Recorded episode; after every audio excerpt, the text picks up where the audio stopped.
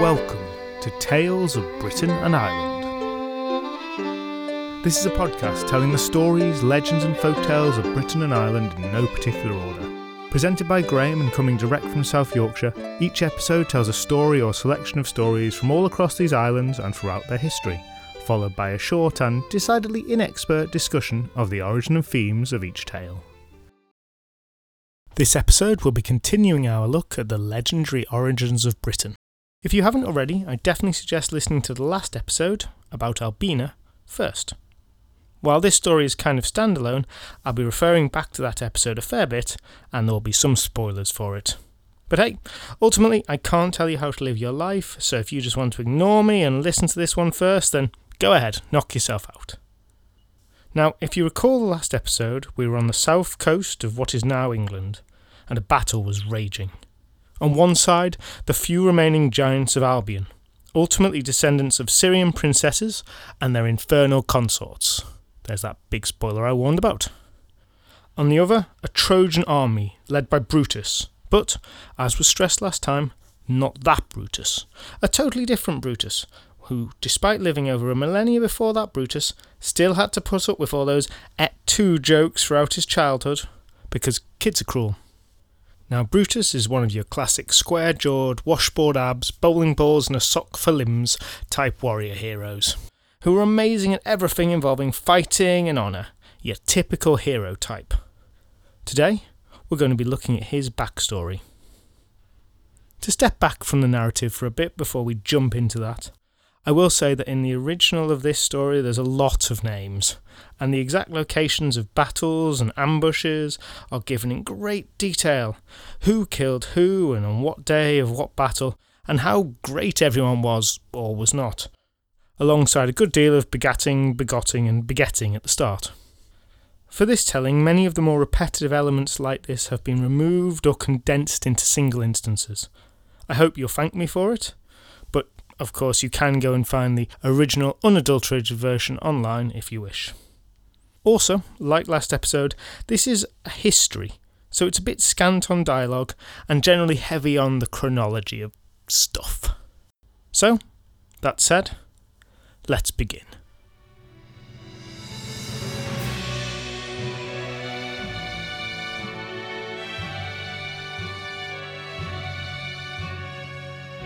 The story of Brutus starts several hundred years after the unsteerable ship of starving sisters set sail from Syria into storm tossed seas. Despite that lengthy amount of time having passed, we're still in an era of myth and legend. Two generations previous, the greatest city in the world at the time, Troy, had been conquered and destroyed. This city on the coast of what is now Turkey was laid low by a mix of the Greeks, their gods, and an even worse and more infamous present than a second pair of Christmas socks. The details of the Battle of Troy are well known, but slightly less discussed is the fate of the Trojans themselves. Following the Greek victory, the Trojan survivors of the war had met various fates. Some had been forcibly exiled, taken into slavery, Others had fled across the world. Such was their might that despite being fleeing refugees, a number of them went on to conquer the lands they escaped to. Such it was with Aeneas, a great hero who was son of the god Aphrodite. After somewhat unfortunate adventures for all involved, Aeneas and his followers wound up in what is modern day Italy, where he founded a dynasty that would eventually lead to the emperors of Rome. And it is through Aeneas that we get to Brutus. Not that Brutus, remember. Last time I'll say that, promise. Brutus? Brutus was the great grandson of Aeneas. So, he's born as a prince of Trojan blood. But his family is now in Italy, ruling. And Brutus didn't have the best luck with childhood. His grandfather Ascanius was king at the time of his birth.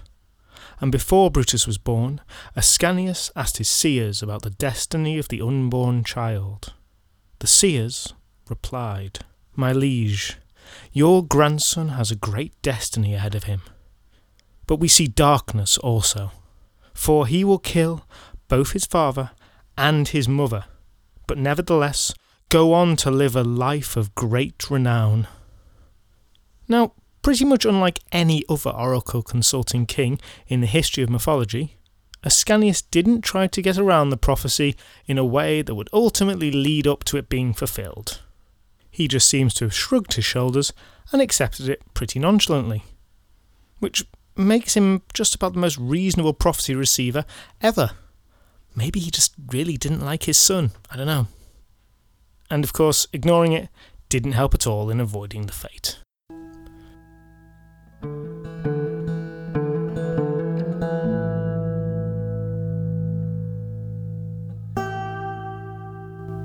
Brutus's mother died in childbirth, which, while truly awful, was a none too rare occurrence in the ancient world, so didn't really quite prove the seers right just yet. But as a young man out hunting with his father, he accidentally shot the man rather than a deer he had been aiming at. Mistake or not, it was an appalling act, and his family closed ranks on the young Brutus. He would be exiled. So, the young man, still fairly rich, left Italy and made his way to Greece.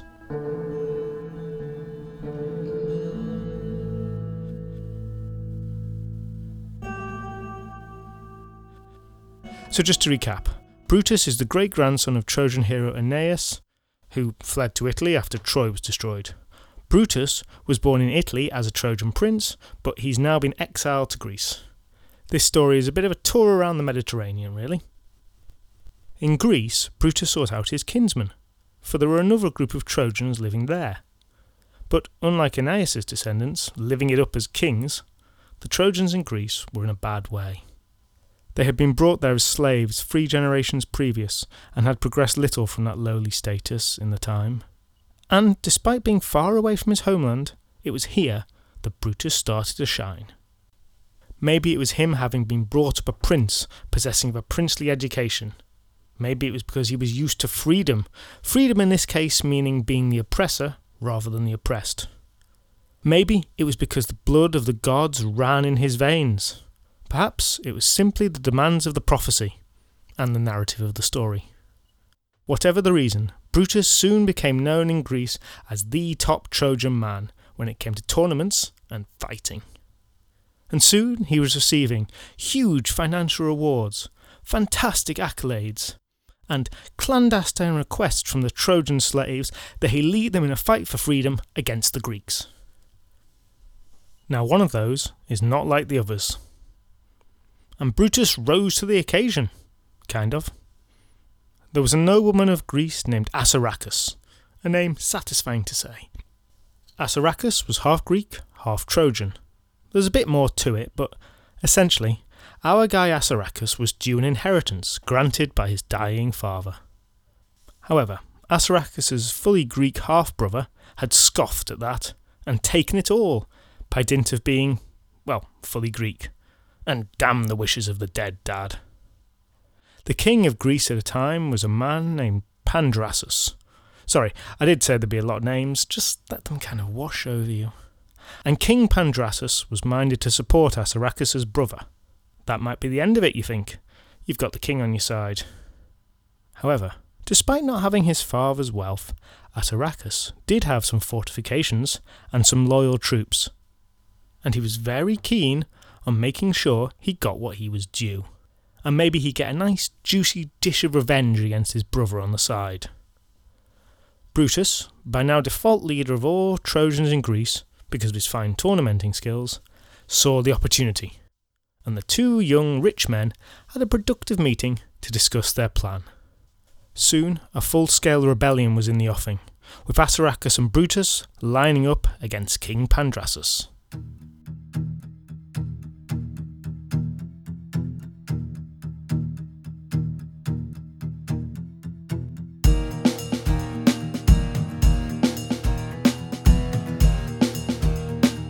Brutus took command of the armies and sent a strongly worded letter to Pandrasus, advising him that the Trojans had all run away into the forests rather than live any more as slaves. He also asked politely that they all be given their freedom now, and a pardon, much appreciated. Pandrasus and the Greek nobles decided that they would be doing precisely no such thing, and instead they sent an army out to the forests that Brutus had mentioned all the Trojans were hiding in. I imagine he might have even included a handy map in his letter with a big arrow drawn on it. We've run away here. And when that army reached the forest, well, would you believe it, but there were no Trojans there at all. In fact, they were all in a nearby fortress owned by Assaracus, and they'd been kitted out with all the best of Assaracus's weapons. With the Greeks hunting around in the forest, separated and not really expecting much resistance, the Trojans sallied forth from their fortress, ambushed them, and roundly defeated the Greek army. Brutus, you wily old son of a gun! It appears you're something more than just a fantastic set of abs. And so the war continued in earnest, as wars are wont to do. There were more battles, minor skirmishes, there were sieges, there were massacres, and great deeds to be told, both heroic and dastardly, though the difference came down mostly to on which side you were standing. And there was a great deal of suffering, pain, and death. Brutus played a pivotal role throughout the conflict, and eventually it came to a head, with Brutus outnumbered, and his force split. One group was under siege from the enemy in a stronghold. Brutus himself was with a smaller contingent of men out in the forests. The Greeks outnumbered them, and he knew that if nothing could be done, they would soon be defeated. But he had two advantages.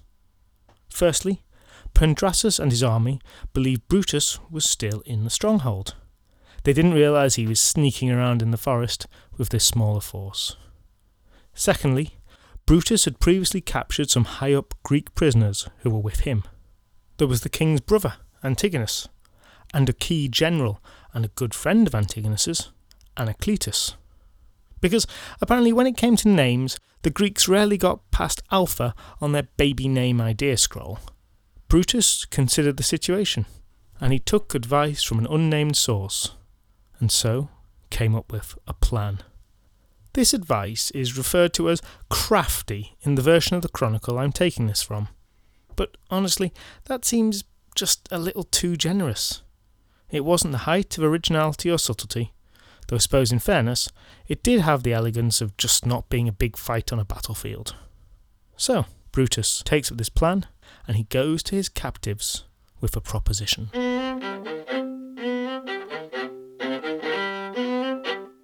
Later that night, most of the Greek army was fast asleep after a good day's besieging. A few sentries patrolled the camp, ready to wake up the rest of the men at the first sign of trouble. Anacletus, that's the general who had been captured, remember, stumbled out of the forest towards the Greek camp. The sentries spotted him immediately and men ran over to him. Anacletus started. First of all, I want to be clear. I am definitely not coming to you as a traitor to my own people. Uh, okay, said one of the guards, whose name probably began with an A. That's good. We don't like traitors. Yeah, said Anacletus, because what would be crazy is if Brutus had promised that me and my mate Antigonus would be spared in return for me betraying everyone. Obviously, if that had happened and Brutus had made really graphic threats about what would happen if I didn't cooperate, well, I mean, this just seems like a totally implausible situation. Yeah, I suppose it does. So what's actually happened is that me and Antigonus we uh, we escaped. Yep, and he's back there somewhere. The definitely escaped Anacletus gestured back at the forest. He's all in heavy shackles and exhausted, and I need some help in getting him back to the camp. Hmm. The guard was slightly suspicious. He couldn't put his finger on it, but something smelt slightly wrong about this. Let me just consult my manager. And there was a brief back and forth. But eventually, a guy who'd known Anacletus for ages turned up, and he was like, Hey, Anacletus, you escaped. Great. What, betray us? he asked the junior guard. Of course he wouldn't. He's been my friend for ages. Why would such a notion ever cross your mind? No reason, sir. And so, off went all the guards into the forest to retrieve Antigonus.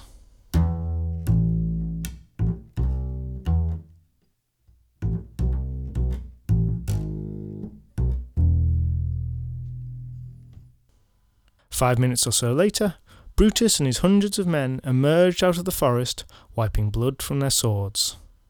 Silently, they formed into columns and walked into the now unguarded camp. Later still, Brutus had the Greek king bound at his feet and was feeling pretty pleased with himself.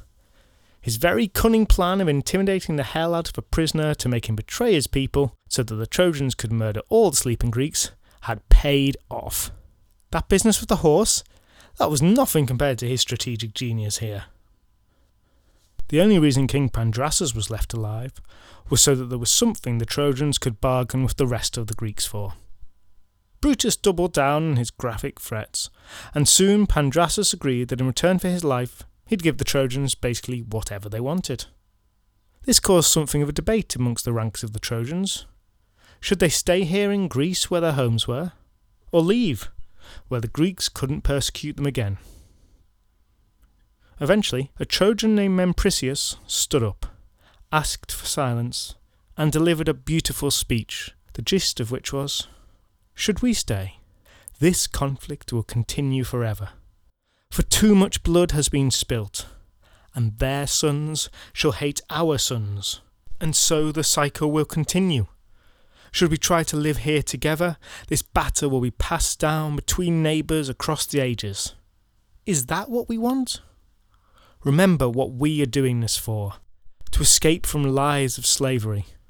We seek only peace for our families and our children, not ceaseless war. The treasury of Greece has enough gold, silver, and corn to fund a great voyage for us, and so we should leave this place behind on a grand fleet and so achieve our freedom. There was a great outburst of applause at this call for an end to the bloodshed, the cycle of revenge, and the hurting of so many innocents. Oh, and of course we should definitely abduct the daughter of the Greek king and force her to marry Brutus against her will, then Mempricius added. There were noises of agreement. Yes, yes, of course that. I mean, that bit goes kind of without saying, doesn't it? As I mentioned before, in this world, the only options anyone seemed to see was oppress or be oppressed. And so, having thrown off the tyranny of the Greeks, Brutus and the Trojans left the country. Thousands of them boarded twenty four ships, taking gold, silver, and the sobbing daughter of King Pandrasus with them. And yes, that sobbing bit is literally in the story. They sailed for two days and a night before first making landfall on an island. A bit of light exploring revealed it to be abandoned, though there were some signs of previous habitation.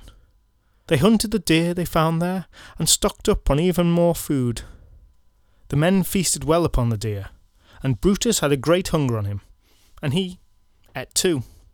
Sorry, sorry, not that Brutus. Exploring the island some more, they came across a temple, sacred to Diana, goddess of hunting and animals. Having neither read H.P. Lovecraft nor played Tomb Raider, they were less wary of abandoned temples deep in the forest than might generally be the case today. Instead, being a religious type, Brutus took twelve elders, who apparently were hanging around, and Geryon, the augur, an augur being a kind of cross between a priest and a fortune teller. With wine and the blood of a deer, they made sacrifice to Diana, goddess and forest queen, the wild boar's terror, Brutus called her, which is a pretty badass series of titles. And in return, Diana appeared to Brutus perhaps in a dream, perhaps not, but she stood before him and uttered these words of prophecy. Past the realms of Gaul, beneath the sunset, lies an island surrounded by sea, guarded by ocean, the haunt of giants. Seek it, for there is thine abode for ever. There by thy sons again shall Troy be built, there of thy blood shall kings be born, hereafter, sovereign in every land the wide world over. Now, news of this made everyone pretty pleased, as a prophecy from a goddess tends to do. As if their victories had not been enough already, it seemed the gods were definitely on their side, and now they knew there was a place that they could call their own. Unsure of exactly where they were headed, they knew a destination awaited them, and led by Brutus, the Trojans took up their ships once again and headed west, hoping to find the island from the vision.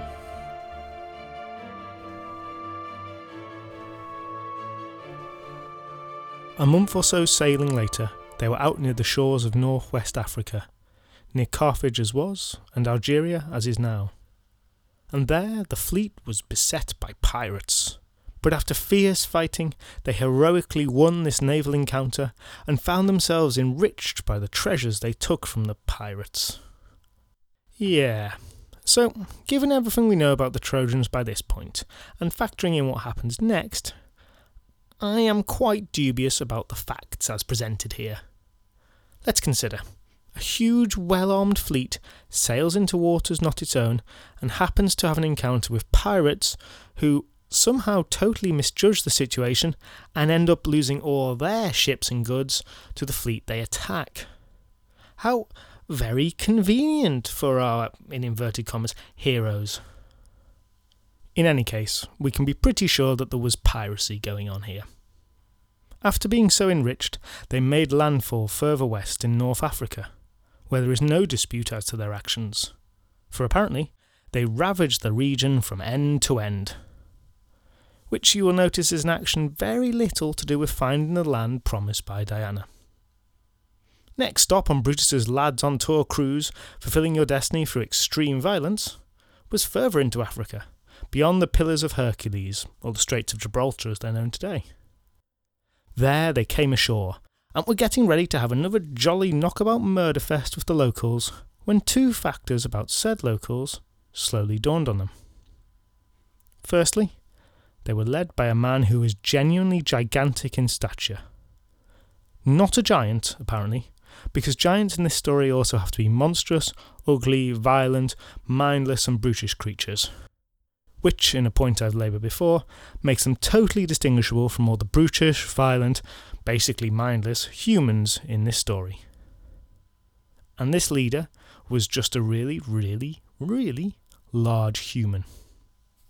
And the second fact that Brutus's people noticed was that the locals of these lands were also descendants of Trojans. What are the chances? There was great rejoicing as the two sides met the giant leader of these Trojans was called Corineus. And when him and Brutus first met, I imagine each of them trying to outdo each other in the manliest, most painful bear hug possible, desperately waiting for the other one to grimace as each squeezed as tightly as they could and tried to keep a relaxed grin on their faces. Corineus, being massive, would have won the this is not a competition hug off, but for some reason, Brutus ended up as overall leader of both the Trojans of Italy and Africa, though with the giant Corineus now firmly established as his right hand man. Upon learning about the prophecy from Diana, these Trojans also were inspired by the idea of a land of their own, a new Troy. And the two groups, hooked up, got back on Brutus's ships and set off once again to find it. Now they turned the fleet northwards, heading for past Gaul, which was where the goddess had said. Surely, the place must be close now. But they just couldn't help themselves, and so they stopped off for a bit in Aquitaine, where they did not need to be, and which was very, very close to this mythical island for which they were heading. When the king of Aquitaine discovered them, he asked them to stop hunting in his forests and of course the Trojans responded reasonably, with some all out bloody warfare. They made quick work of the armies of Aquitaine. Corineus would cut men in two, and probably wisecracked as he did it, and the Trojans in general cut a bloody path of death and destruction through the land that they just rocked up at for no real reason. This time there doesn't even seem to be any attempt at a casus belli as we might understand it.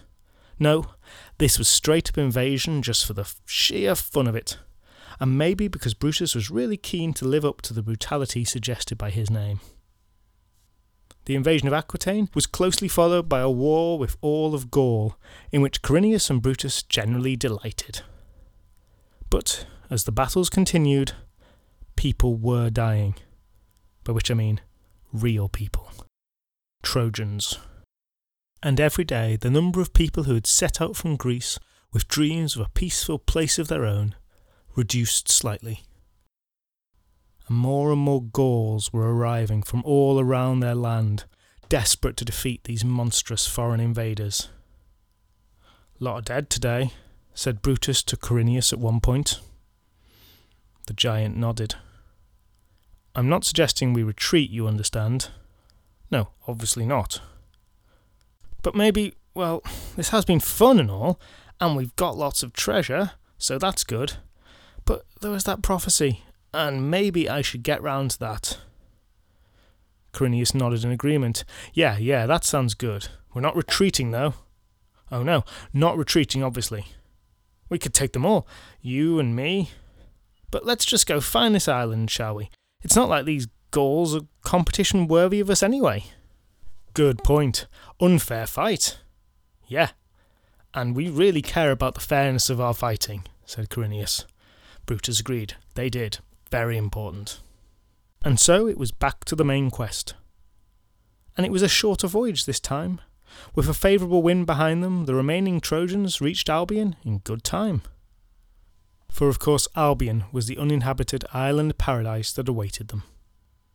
The site of the Trojans' landings would later become the town of Totnes on the Devon coast, and to this day one can find in Totnes the stone where Brutus first stepped off his ship and onto the island. It's got a big arrow pointing to it and everything. And even though a far rainier country than any of the Trojans were used to, the land was a paradise to them, filled, as in the time of Albina, with plentiful fish, birds, and game. This was the land the goddess had promised him, and after murdering their way around Europe, even Brutus felt that it was time to settle down for a bit.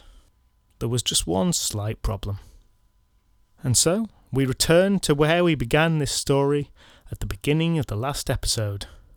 The giants, those descendants of the exiled Syrian princesses and the incubi, still inhabited the land. Though only 24 remained, they united to make their final stand against the human invaders. They were led by Gog Magog, most fearsome of all, and it wasn't long before the giants and the Trojans were engaged in battle.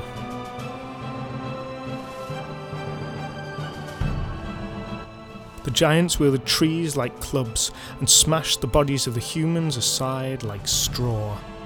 The fighting was bloody and fierce, but the giants, though ferocious, were in the end no match for the more numerous, disciplined, and equally ferocious forces of the Trojans. Though many, many more Trojans died, by the end of the day of the giant attack, the bodies of 23 giants lay as a feast for the crows. Brutus let Gog Magog live, though, but ordered him stripped of his weapons. I wish I could say it was out of some form of mercy, but far from it. Corineus, colossal as he was, had always hankered an ambition to wrestle a real live giant, and this was to be his chance. He was overjoyed at the prospect, the greatest wrestling match in history, and he stripped off his armour with wild glee. For the defeated Gog Magog, surrounded by Trojans baying for his blood, his comrades already slain, there was no chance of glory. In one afternoon, he had gone from being the leader of the giants to becoming the very last of his kind. Win or lose, he knew that there was no way in which he could live, nothing he could do to stop this land becoming yet another realm of humanity. But when Brutus deemed the match to have begun, and Corineus came at Gog Magog, his base survival instinct kicked in, and the two took to wrestling.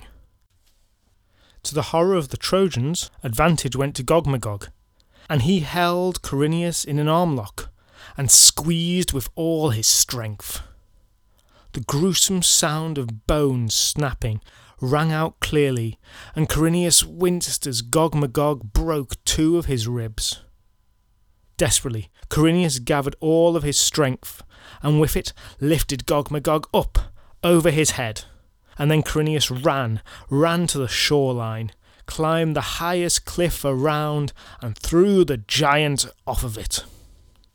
Gog Magog's body fell onto the jagged rocks below, and there it was smashed to pieces, and the waves turned red with his blood, washing away the last living trace of Albina from the land.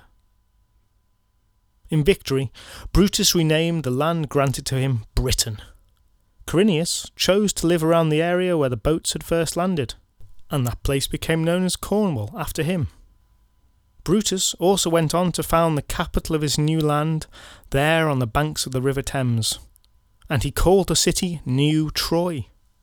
And though it was renamed, there it still stands, one of the greatest cities of the world. From his exile in Italy, through wars in Greece, Africa, and Gaul, Brutus had come to this land and made it his own. He had rebuilt Troy here. And he was sure that this country had a great future ahead of it.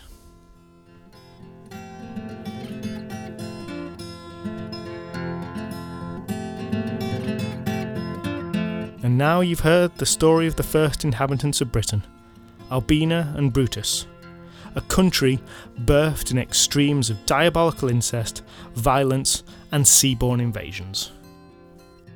And in the many millennia that have passed, Britain has definitely doubled down on the violence and seaborne invasions. Brutus would have been proud.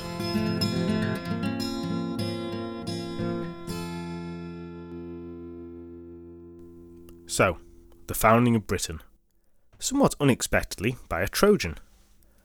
The version I've just told, and the usual source for this tale, is, as I mentioned last time, Geoffrey of Monmouth's History of the Kings of Britain, or Historia Regum Britanniae in Latin, which is the language it was originally written in.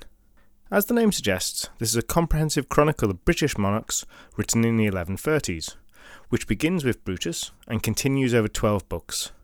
It takes in the early kings, goes through the Roman invasions, and then to King Arthur, all the way to the reign of the last king to apparently be truly British, Cadwaladr, who lost his throne to the invading Saxons in the 600s. So it covers a period of about 1,800 years, though the early dates aren't exactly spelled out. And as history goes, it's pretty much completely unreliable, a total write off. But that is kind of beside the point, because the influence of the history of the kings of Britain on British folklore, literature, culture, and perceptions of history is huge. It contains some of the most early complete narratives of stories about King Arthur and the earliest version of King Lear, which wasn't actually written by Shakespeare. And it was so influential because it was wildly popular by medieval standards. The tales in it were combined with others and rewritten both as legend and history for hundreds of years. One such version, which we also mentioned last episode, is called the Brut Chronicles, named after Brutus. This was originally written in Anglo Norman, but later became popular in English in the late 1200s and throughout the 14th century. The Brut Chronicle broadly takes the history of the kings of Britain, tags Albina on at the start, and adds a load of more recent kings to the end. And I am, of course, massively oversimplifying here. There are loads of versions of this manuscript, which are all different to some extent, as it comes from a time before printing was available. It was so popular that of manuscripts written in Middle English, copies of the Brut Chronicle are second only in number to those of the Bible and when printing did come along in the 1400s, the Brut Chronicle was one of the first and most printed books. Though much expanded from the history of the kings of Britain, it went on to influence playwrights who we still read today. Yet other versions of it were translated into Welsh, where it straight up formed parts of Welsh ballads and literature. So, a pretty vast influence. Now, there's much more I could talk about with regards to the work, and about Geoffrey himself, the Welshness or not of his sources, and the influence of it all. But honestly, given the amount of material that connects back to this work, we're probably going to be touching on it again in an episode very soon, and so I'll save a bit for later, and to stop the running time of this episode expanding indefinitely. One question you might have is where did the stuff that was written in the history of the kings of Britain come from? Particularly the Brutus bit, because that's the story that we're meant to be discussing here. Geoffrey himself claims that he was given a very ancient book and that kind of covers off most of his sources. But no one really believes this neat catch all explanation today, and the reality seems to tie together a few different manuscript histories that were in existence with a great deal of Geoffrey's own invention and creativity. And the Brutus story fits nicely into this category. The first real mention of Brutus as a founder of Britain dates all the way back to the 9th century, in a book with a similar title, the Historia Brittonum This is often attributed to a Welsh monk called Nennius, but it seems he didn't actually write it. I hope you're keeping up with all this. Now, this book, not by Nennius, broadly outlines the story I've told today, but Geoffrey's accounts adds loads of more details and giants. Oh, and Ascanius, that is our Stoic prophecy acceptor, is in no way so stoic in the original. Now, it seems likely that lots of the additional details were probably just made up by Geoffrey, so it's to him that we owe a lot of the detail of this story. There's no reason to believe that any of this has any basis in fact, of course. There was a kind of ongoing project of European chroniclers to tie the history of nations back satisfyingly to biblical and classical sources. The Brutus story fits very neatly into that category. In one version, it even goes through Troy all the way back to Noah. Creating such false ancestry stories helps give legitimacy to a particular ruler, enhance the prestige of your country or your kin. The very first mention we have of anything that's even vaguely like the story of Brutus refers to a Roman, also called Brutus, who conquered Spain. And it's this story that has been twisted and warped and expanded in the retelling and rescribed until it eventually became Geoffrey's far more detailed telling, which then kind of stuck by dint of that work's popularity. And while the legend has mostly faded from the general public consciousness today, there are a few places in Britain where there are artefacts that relate to it still. In Totnes, there is a Brutus stone, apparently the place where he first stepped off the ship. In London, or New Troy, there is another stone, known as the London Stone, and that is supposedly the founding stone of the first Temple of Diana in London, placed there by Brutus himself. Though, just to make things more confusing, both these stones, which do definitely exist and have some historical significance, only became linked with Brutus much later in the 18th century because legends have a habit of bouncing around, getting stuck to each other, and recombining in unexpected ways. Now, we talked a bit about the giants last episode. Giants are a common feature of origin myths and often used as a handy tool to explain features of the landscape otherwise deemed inexplicable. With Gogmagog, which is another very satisfying word to say, there's a bit of a dispute about the origins of his name. It could be linked to Gog and Magog, who are two groups of people mentioned in the Bible who are enemies of God's people. They're allies of Satan, and sometimes they're the names of kings who lead these tribes. Also, they were possibly defeated by Alexander the Great. But the name might come from somewhere else entirely. Gog Magog and Corineus had a bit of an afterlife in British folklore removed from Brutus. As well as appearing in other tales afterwards, wicker effigies of these giants were included in pageants and became associated with the Guildhall and Lord Mayor's parade in London, with both Corineus and Gogmagog referred to as giants by this point. There are actually wooden statues of them in the Guildhall to this day, and effigies of the giants made out of wicker are still carried as part of the parade, though confusingly, at some point they became renamed Gog and Magog, so two of them, and no Corineus. However, if you want to go see Gog and Magog or Corineus and Gogmagog, you can go and see them being paraded every year in London. So, following that very brief overview of some of the origins of this story, let's talk a little bit about the tale itself. I feel obligated to admit it's not the most interesting of legends to me, telling as it does the rise to power of a murderous man who, despite freeing his people, goes on to use that freedom to basically terrorise others and doesn't even do so in a particularly interesting way.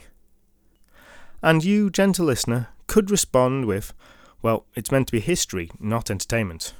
You could also point out that if I didn't think it was interesting, then I really didn't need to tell it, and maybe bored everyone with it. But actually, I think it is worth telling in light of its connection to Albina and to the other mythical histories of Britain we'll probably end up talking about as the podcast goes on. It also is somewhat fascinating about how the morality of the tale has changed. Similarly to what was discussed with Albina, in that tale the message becomes reversed over time. Rather than being the women at fault, they become the victims or the survivors. And with Brutus, it's kind of the other way around. In the story, he's clearly meant to be virtuous in some way, an exemplar of a particular kind of leader, warrior, and fundamentally, of what a man should be and that reading of it now seems kind of unsupportable. And it's difficult to not just look at what he does and see, to put it very mildly, a colossal jerk. Now, like Albina, it's not quite as simple as that. There's clearly a mixed message about Brutus, even in the original. And writing from a Christian perspective, there's something about this incredibly violent pagan that's definitely supposed to be tut tutted at. Nevertheless, that's kind of a secondary message, whereas when telling the story now, I found it to be the only realistic reading. Despite my confession about the story, I hope you enjoyed it nonetheless, and are at the very least now informed about the real origins of the peoples of Britain, from Syria and Turkey respectively. Join us again next time when we'll be telling a spooky tale from the fenlands of Lincolnshire. You can follow Tales of Britain and Ireland podcast on Twitter, Facebook, and Instagram.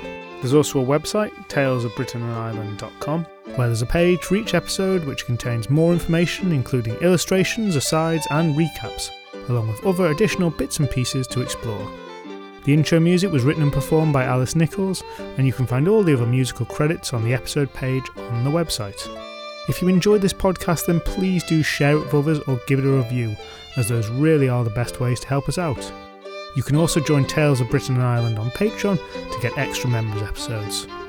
Thank you so much for listening, and I hope you'll join me again soon.